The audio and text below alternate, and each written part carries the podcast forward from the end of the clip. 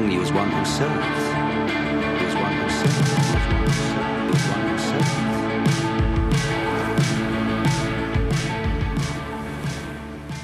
Good morning. Good to see you this morning. If today is your first time at First Charlotte, we're so glad that you're here and uh, glad to spend a moment with you, worshiping with you. And uh, we would love to give you a gift this morning for being here. Um, if today is your first time, uh, we'd love uh, if you would, on your way out, stop by our orange tent outside. We'd love to do Chick fil A for you this, this week for lunch and love to just meet you real briefly. Those of you that are joining us online, we are glad you're here too. Glad you're worshiping with us. And if you're new to First Charlotte Online, uh, text the word connect to the number on the screen and we'll mail you that gift this week. And uh, if you have your Bibles today, take them and turn them to the book of Luke, chapter 22. We've been in a series looking at Luke as he paints Jesus, as he shows the servanthood side of Jesus throughout the book of Luke. And so we're landing to plane today. This is the last message as we get in and get ready for the Christmas season and our, our study on, on Jesus coming um, and so forth uh, with that. Um, we have had so much over the past just even week of, of ways that you, church family, have served. Um, one of the things that we want to be known for as a church is a church that serves Uptown in Jesus' name, that we serve this city and that we, we display that heart of Jesus. And there's been some big ways that we've got to do that. Just yesterday, we had a group of men serve at a local church, a, a sister church of ours that is going through in the Noda area, uh, just up the road, Plaza Baptist Church, um, that is going through a revitalization. New pastor, young guy, and had a, just a group of guys that are trying to help uh, give that church a facelift. And um, so we had a group of guys serving there yesterday. Um, we also had Friday night, we had a, we had a big concert here. Uh, this place was full, um, and it was awesome. Um, we have also, as you know, we have coming up this next week Operation Turkey Blessing. You have been so generous. This year we doubled our goal of, of trying to do Thanksgiving meal for a thousand families in Charlotte. And uh, we obtained the families. Uh, we obtained resources from you uh, to help with that. And uh, then we ran into a huge snag. I don't know if you know this, but there's like a national turkey crisis. Uh, uh, um, there's like you, there's not enough turkeys, and so we didn't have anybody up until last week that would sell us turkeys. And we're like, but it's for a good cause. They're like, we don't care. You're not our biggest customer, so we're selling our biggest customer, like Harris Teeter and Walmart, all these turkeys. We're not selling them to you. And uh, so we struggled. We, we were really concerned. We only had like a commitment for like uh, 100 turkeys. And, you know, I know Jesus can, can take just a few fish and a few loaves of bread and feed thousands of people, but, but uh, we need turkeys. That was with fish. And so um, we began scrambling really praying, and man, by God's provision, He provided all of that this week. So this week, we will have the opportunity to serve, um, man, a ton of people uh, here in Charlotte. And the Lord has connected us with some people that really need it. And so thank you for giving. Thank you for serving uh, in that manner. We also need your help for this. So, Friday, if you are available Friday from noon to 3, that is our big time uh, to put all this together. Uh, so, we're doing some distribu- distribution throughout the week, but Friday from noon to 3, uh, we are, we're going to be here at the church and we're going to be uh, putting turkeys and green beans and all the other stuff that goes with that. And then at 3:30, we have a car line coming through um, that, that we're going to serve. And so if you want to be a part of that, we need your help. So if you are available Friday from noon to 3.30, we would greatly appreciate it. We will put you to work immediately and, uh, and be a blessing to a lot of people. Also today after church, we have um, a packing party for Operation Christmas Child hundreds of boxes that we're packing together. So hang out with us. We've got food available. Hang out with us for that. Uh, and then lots of other stuff going on and happening. Let me tell you about something that happened to me not long ago um, kind of all in one day. Uh, had a day off um, and uh, had some things planned with the family that night, so I had a lot of things I was going to accomplish that day. Was working on a project, so the, so uh, before I did that, I, I had to deal with uh, you know how you have to like you have a bill issue or something, you got to call customer service and deal with that. You need to get that handled, um, and so it was kind of the husband's responsibility. This one called and. Um, called in customer service was on hold for 30 minutes and, uh, and then it just all of a sudden hung up. Don't you hate when that happens? Have you ever had that happen? I was so angry, so frustrated. I was like, forget it, we'll just worry about later. I'm going to move to the next project that I got to get accomplished. And I needed a part for something I was doing. And so I had to go to the hardware store. And when I go, I mean, I'm not a person that frequents hardware stores a whole bunch, and so I never know where anything is. So I go in the hardware store and I'm looking for this one particular thing, and I, I, I search for it for a little while. I can't find it. And so then I go find somebody that can help me find it. And I'm walking all throughout the aisles looking for somebody uh, that works there. Finally, I found not just one somebody, I found a bunch of somebodies that are all like, it's like everybody that works in the stores all in one place. And, uh, and so I kind of walk up to them and I can see that they're in a conversation, that they, they're, they're talking through something. So, I, you know, kindly and politely just wait for my opportunity and kind of hope someone will see me and, and all that kind of stuff, but, but they don't. And uh, so I begin to kind of eavesdrops in on this conversation, and it is not an important conversation. It is, it is about all sorts of different things. Like they're, they're laughing and cutting up and all that kind of stuff. And so I'm, I'm, I'm sitting there waiting for an opportunity now to interrupt. And, uh, and that did not present itself because they had talkers. They were talking the whole time. And so finally I go, finally somebody looked over and they say to me, You need something? And like, like, please don't judge me. I really feel bad for it. I said, I need some service, what I said. And so I told them what I had, and they uh, told me, oh, actually, we're out of that. We don't have any of those things. So, gosh, I waited all, did all this. And so later that afternoon, a family gets together and we go to a restaurant. And after we're seated, we wait and wait and wait. Finally, someone comes up to us and says, Anybody waited on you? No. Nobody's waited on us. What, what, can I get you for drinks? And so we give our drink order and, and we wait and wait longer and wait longer. And finally, our drinks are brought up to us, and the person brings them out and leaves. And we wait and wait. And then finally, someone comes and takes our order, and then we wait and wait and wait. And as I was leaving that restaurant that night, I thought to myself, um, we, we, were all a little bit frustrated. But I said, man, does anybody know how to serve these days? Whereas customer service gone. I mean, do people know how to serve? Now, context of all of this over the past eight weeks, we've been looking at a sermon series in the book of Luke of Jesus as the servant, okay? And here I am, so utterly frustrated and angry that I was not properly served that day. And in the moment of saying that and being frustrated, it was almost like the Lord said to me, Do you know how to serve?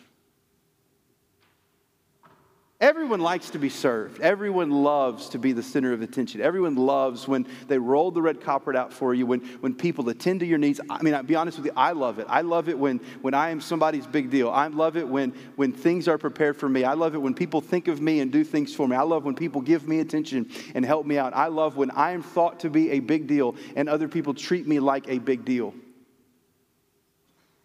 But Jesus is not so much concerned about how we are served in our lives, but he wants his people to be servants. He wants you and I to display a heart and an attitude of who he is a servant. Now, just in case you thought I was a bad guy, it wanting to be served and wanting to have great customer service and wanting to be thought of a big deal. I'm not the only one. In Luke chapter 22, the disciples, on the heels of one of the most significant moments that they have in their ministry with Jesus, uh, feel the same way. So, the night of Jesus' arrest, the night before he's crucified, there was a really special event that took place in Luke chapter 22. The Lord's Supper, the upper room. Jesus brings his disciples in. And they have this incredible time together, this, this symbolic thing that Jesus does with wine and bread to display what he's going to do for them. But he dropped something on them that night that they were not expecting and that they had not heard before this evening. And that was that one of you is going to betray me. And it really upset the disciples. I mean, they had been for three years with Jesus and knew that they were getting to something really close and special coming up. And then Jesus drops this on them. One of you guys sitting around this table right now is going to betray me. You're going to turn your back on me. You're going to betray me. And that upsets the disciples. In fact, it tells us at the, in Luke 22 that they begin to argue about who it is. They begin to like point at each other because certainly all of them thought what you and I would think it's not me. It's not me. Well, it's got to be one of them. They, they knew everything Jesus had predicted has always come true. So when they know someone's going to do it, so they start doing what you and I would do. Who is it? Who is he talking about?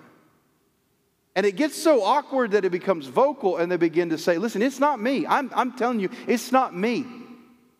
And they begin kind of this, this comparing game with each other, like defensive with each other to, to explain it's not me.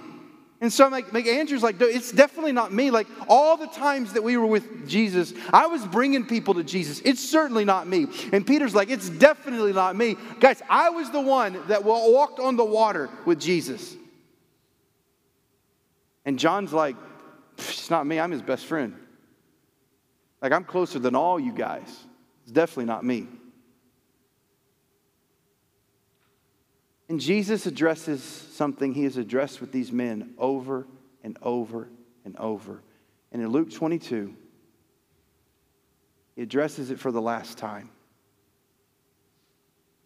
I want you and I to hear what Jesus says because this same argument, this same discussion, this same worry is something that is in our lives too. In a world of comparison, in a world of rank and position and title and prestige and popularity and wanting to be served and wanting other people to do things for us, of comparing ourselves to other people, we need to hear what Jesus says to these men because he says it to us. So draw your attention to Luke 22, beginning in verse 24. Would you stand in honor of God's word this morning? Verse 24 a dispute arose among them as to which of them was to be regarded as the greatest. And he said to them, The kings of the Gentiles exercise lordship over them, and those in authority over them are called benefactors. But not so with you. Rather, the greatest among you become as the youngest, and the leader as one who serves. But who is greater? Is it one who reclines at table or the one who serves? It is not is it not the one who reclines at table, but I am among you as one who serves. You can be seated. This is one of many times that Jesus interrupted the disciples with an argument that they were having about who is the greatest. We looked a few weeks ago at Luke chapter, chapter 9 when the argument kind of arose from them about who was the greatest. Matthew chapter 20, there's this situation very similar to this one, but, but John and James's mom, like your mom gets involved, comes to Jesus and says, Hey, uh, so can my sons sit at your right and left hand? Like, can they be the closest one to you? I mean, and Jesus addresses it there, and he addresses it here. And he addresses it for the last time. And his point is Jesus wants his men, his people, his disciples, his followers to be servants. Jesus wants you and me to serve, to be servants. But servants, what Jesus is wanting is, is not just a thing to do, it's a person to be. And he explains that in verse 25 by, by, by using a modern illustration for them. Notice what he says the kings of the Gentiles exercise, exercise lordship over them. Now, something that was new for their culture was this Roman Empire that had overtaken the Jewish empire, the Jewish uh, nation. And so they were seeing this Western rule over them. And one of the things that was new to them was this class system that they had. And there was really only two classes it was the have and the have nots. And most people were have nots. But the haves were rulers and soldiers and leaders.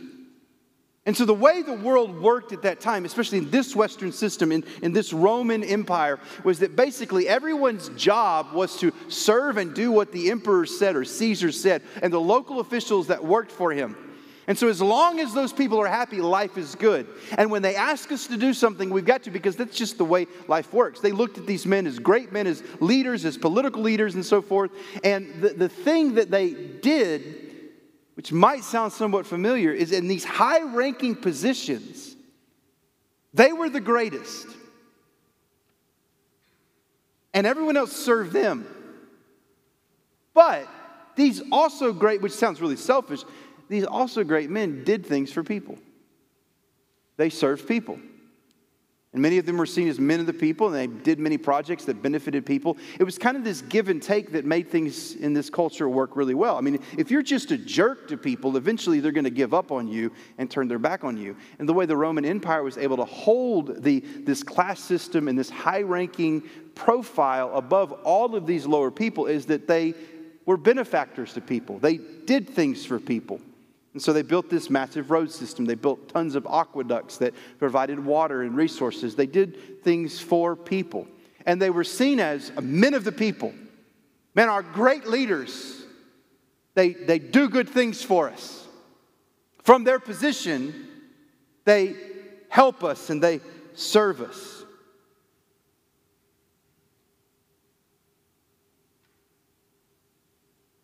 Jesus uses them as an illustration to teach this.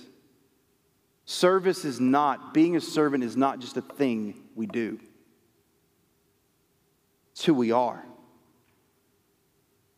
It's not about position, it's about the person that you are. So he says in verse 26, not so with you. Instead of like that, where you're just a, a good person or whoever you are that serves people from time to time and does things to serve people, that's not what Jesus is looking for us.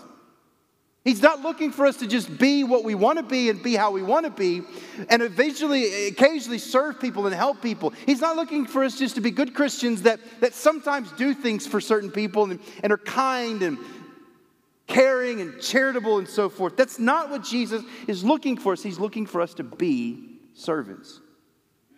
So he says, But not so with you, rather, let the greatest among you become as the youngest, and the leader who serves. Something that they did understand that was part of their culture was this idea of ranking within family, the greatest be the youngest. He's speaking of family ranking. So in the Jewish culture and society, the firstborn was the most important child. And from there, it went down the, the line. And so when it came to inheritance, the firstborn got the most, second, a little bit less, third, a little bit less, and it just went down the line. When it came to decisions and power and leadership over a family, the oldest was always in charge and was the leader. And Jesus says, I want you to be not like you're the oldest, but like you're the youngest. A leader, and real leadership, as he says, is one who serves. Jesus flips the table. He's calling for a different perspective. It's not about rank and about position, it's about a perspective of who you are. You know, Jesus really isn't about that. He's not really about titles and prominence and positions and age and experience. We are, though. We live in a world where all of us have a title when it comes to job. We're all in some sort of class system and somewhere along the, uh, the, the, spectrum. We, we all think, think there are certain things that, that give us the ability to be served or, or put us above other people. We see how we rank in that. And, and there's this mentality, this thought in our society and culture that it's got to move up a little bit. We got to have a little bit upward mobility in our lives, that we, we need to move up from, from where we were to, to where we are now. And, and one day we hope to be here so that we have certain weight and can have certain things and deal with certain issues and have people doing things for us. We, we carry the weight. And when you think about it a restaurant, we love those sort of situations because ultimately we're in charge in that situation. We're the one with the pocketbook. We're the one that's going to pay. We're the paying customer. And so we ought to receive good service, we ought to receive good food. Ought, that, that's kind of a, a weight that we carry with people. And Jesus is not really about that.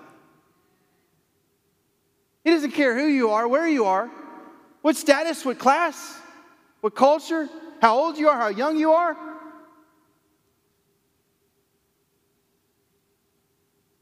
And none of those things get anything with him.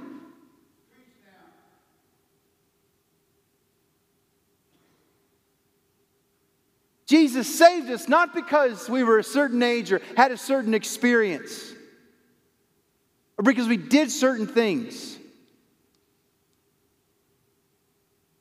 saved us because we didn't. Because we were in need, lost. And there was none of us that could do anything to save ourselves and to get ourselves close to Him. That's what Paul says in 1 Corinthians chapter 1, verse 26. He just reminds us, consider your calling, brothers. Many, not many of you were wise according to the worldly standards, not many were powerful, not many were of noble birth, but God chose what is foolish of the world to shame the wise. God chose what is weak in the world to shame strong. God is not about position. God is not about power. Why? Because He has all of the power and all of the position. There is not anything that God needs from us. There is not anything that we can do to impress Him. And that is fine by Him.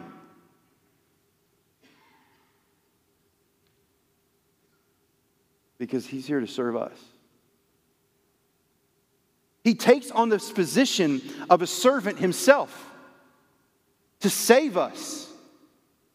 And he didn't do it because we convinced him. It didn't do it because, oh man, these could be some really good people. These could be some great warriors for me. These could be some people that they're kind of getting it right and doing it right. So I'm going to save them. No, no. He saves us because we are worthy, worthless. He saves us because we have nothing to offer. He saves us from who he is and what he is.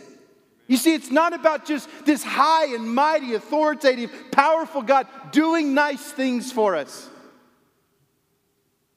taking an act of service and doing something for us poor peasant, lost, lonely people who are hell-bound.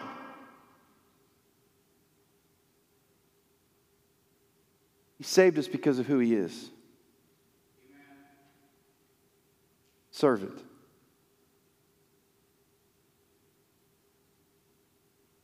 See, the bigger you are and the bigger you think you are, the harder it is for you to understand your need of the one who came to serve. I think that this is a problem with many of us is that we, we think we have something to offer. And in our culture and society, like, like we got it pretty well off, y'all. I mean, we really can take care of ourselves in a lot of ways. I mean, we live in the most powerful nation in the world, the wealthiest nation in the world.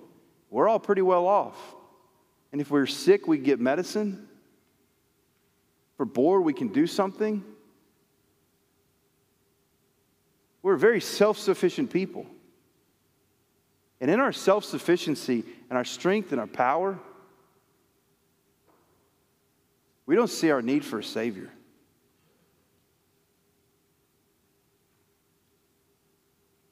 You cannot be saved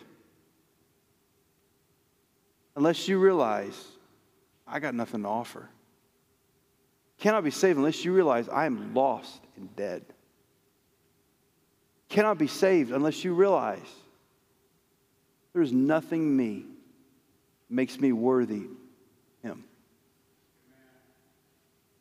We, we get that as those of us who have come to faith in Christ, that it is by grace it is a free gift. We cannot earn it. That is the heart of the gospel.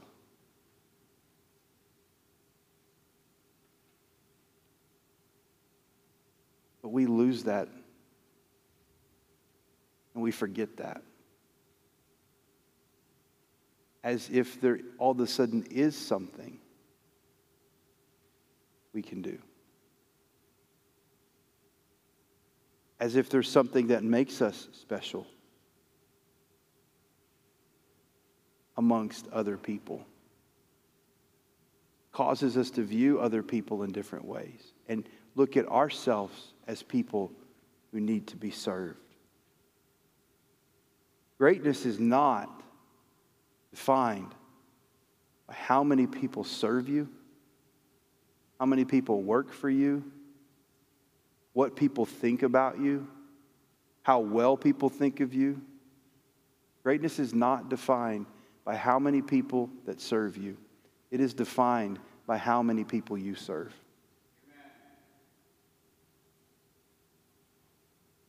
That the leader be as one who serves, the greatest among you be the youngest. It's not just a thing you do. It's not just an act of charity.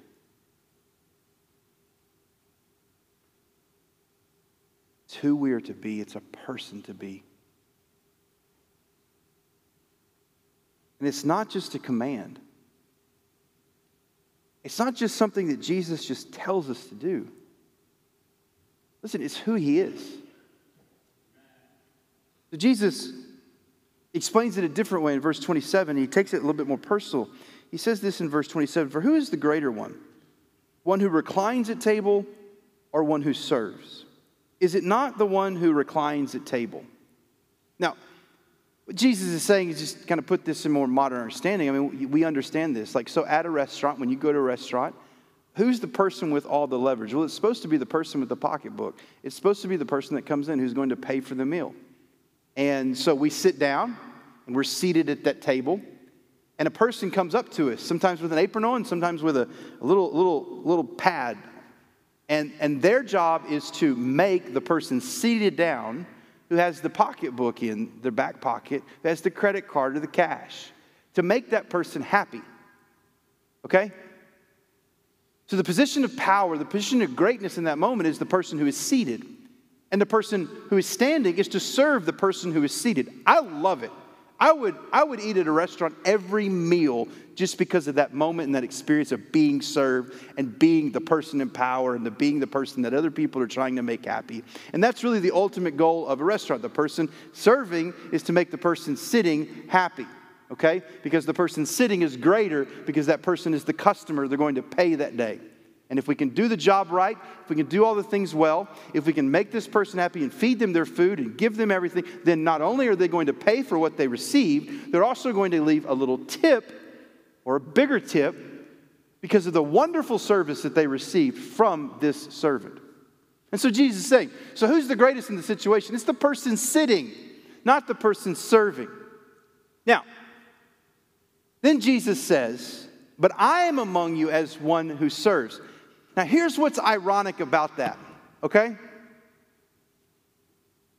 Who has the biggest pocketbook in the world, in the universe? God. Who has more power and prestige and fame, strength? No one's greater than him when it comes to titles. Think that King of Kings and Lord of Lords is pretty high title. So there's no one that is more deserving of that place of sitting than Jesus because he's got all the power. Jesus says, I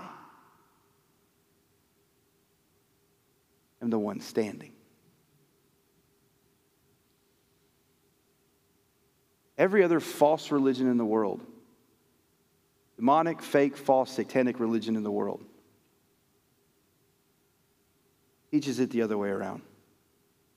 Our job is to serve God with the hopes He'll give something to us. With the hopes He'll let us go to heaven. With the hopes that He'll bless our lives. With the hopes He will reincarnate us. With the hopes that we will appeal Allah. In every other world religion, we are the ones standing to make the big, fat, happy, big God happy.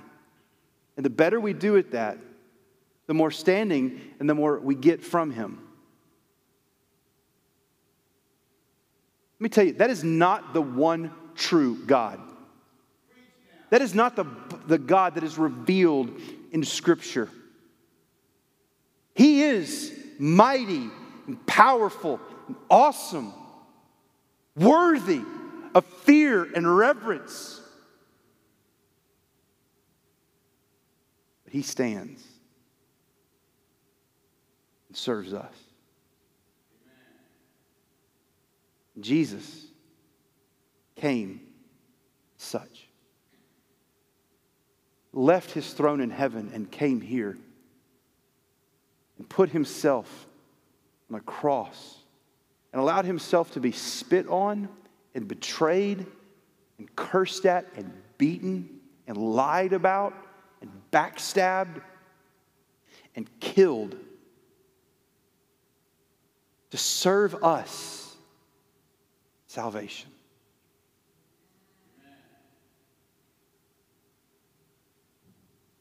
He stands while we sit. It's who he is. It's what he's done, and it's what he still does today. Nothing's different than that day, that night on the cross, that day on the cross. Even right now, every day of our lives, even this moment, God, his son Jesus, stand for us. Stand to service, stand ready to service. That Jesus makes himself available and he, he, he comes to us every day to give us the help that we need and the strength that we need and the wisdom we need. That there's nothing that we can't take before him and there's nothing that we can't ask of him. He serves us still today.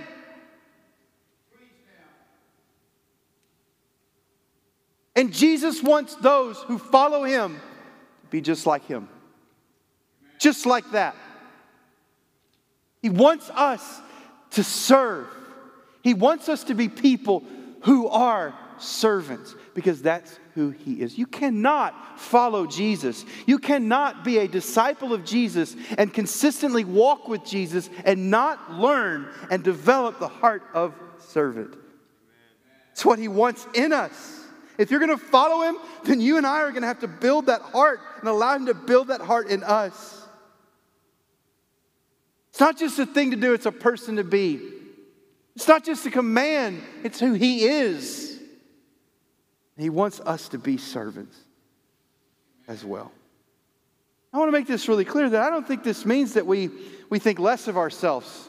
That what Jesus is saying is like, you, you, you, need to go give up your titles and you need to go give up your classes. You need to go give up, uh, uh, uh, up all the prestige and the popularity, the position that you have. So let's all go quit our jobs. Let's all go say, man, we're nobodies, we're nothings, we are the, we are the least of these. We, we need to be a nobody. That's not what Jesus is saying. Jesus is not th- saying, think less of yourself.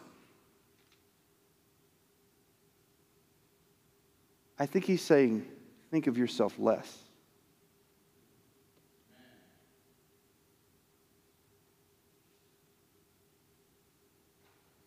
Because when we think of ourselves less, we have the ability to think of others more.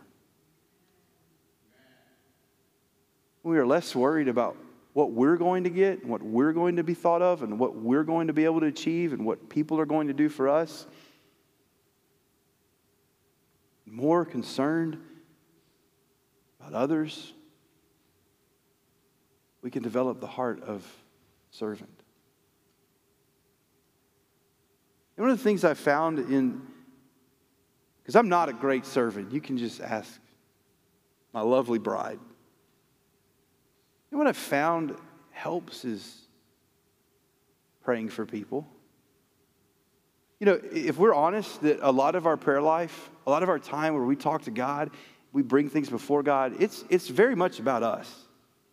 Like asking Him to do things for us. And He allows that. There's nothing wrong with that. Like you can ask God to do things for you. And sometimes he'll say, I'm on it. And sometimes he'll say, no. And sometimes he'll say, wait. But to use the time to, to, to think less of ourselves, even in our talking to him, and to think more of others. I, have I've, just, I've learned that when I begin praying for someone, you know what happens? I begin caring about that person more. When I, when I begin praying for other people's needs, it's, it's amazing how God turns my heart to, to like want to do something to help that person in their need. Who, who do you pray for? Does your time talking to God, does it, re- is it really going before Him with other people in mind? Or is it about you?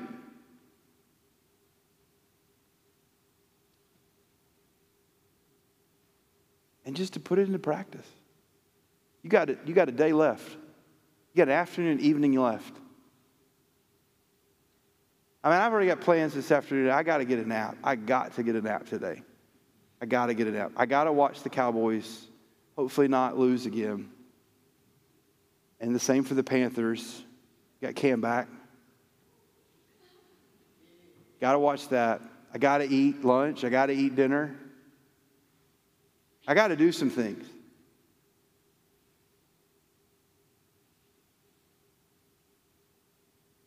But how am I going to serve?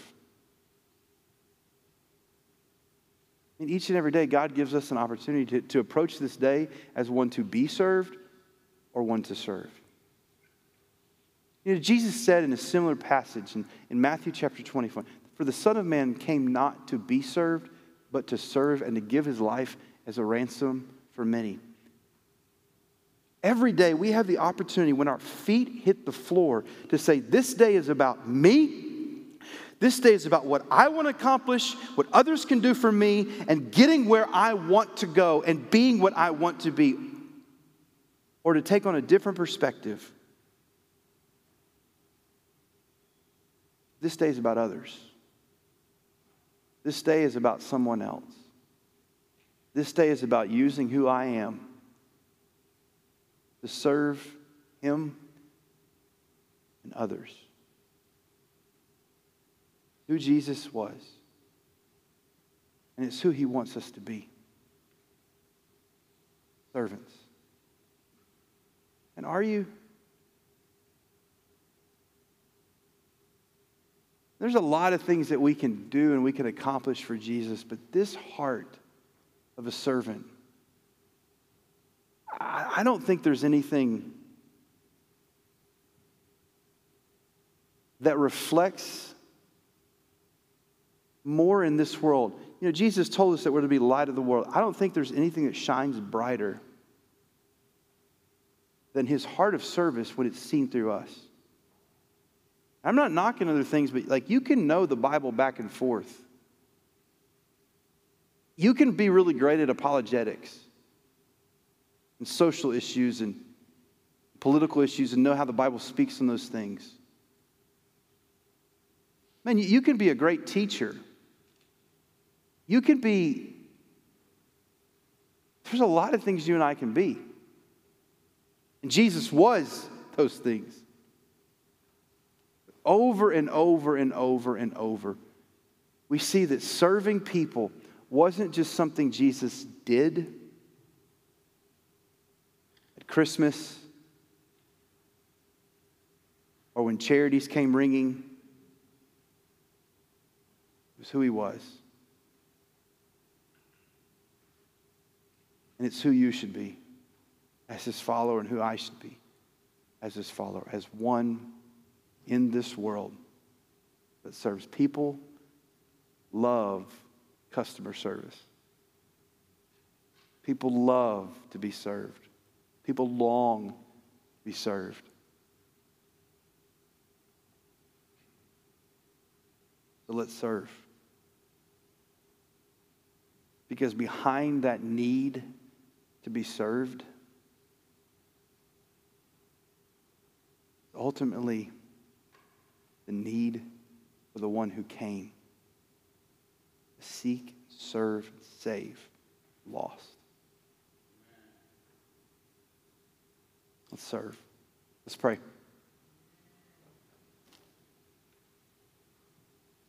Jesus, thank you for serving us. We,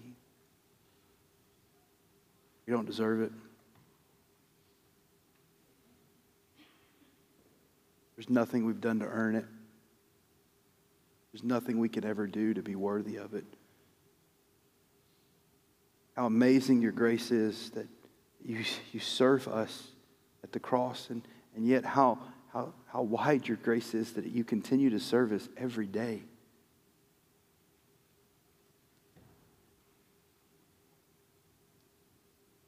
You call us to be your servants. Our command as your servants is to serve this world you love, the lost that you love, and the least of these that you loved.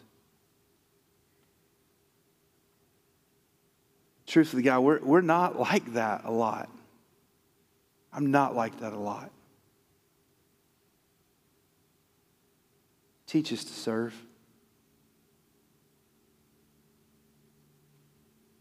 Open our eyes to,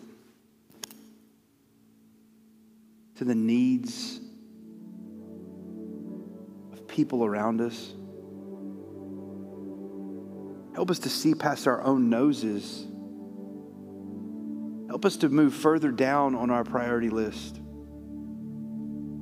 And for you and, and those you call us to, to move up on your, our priority list.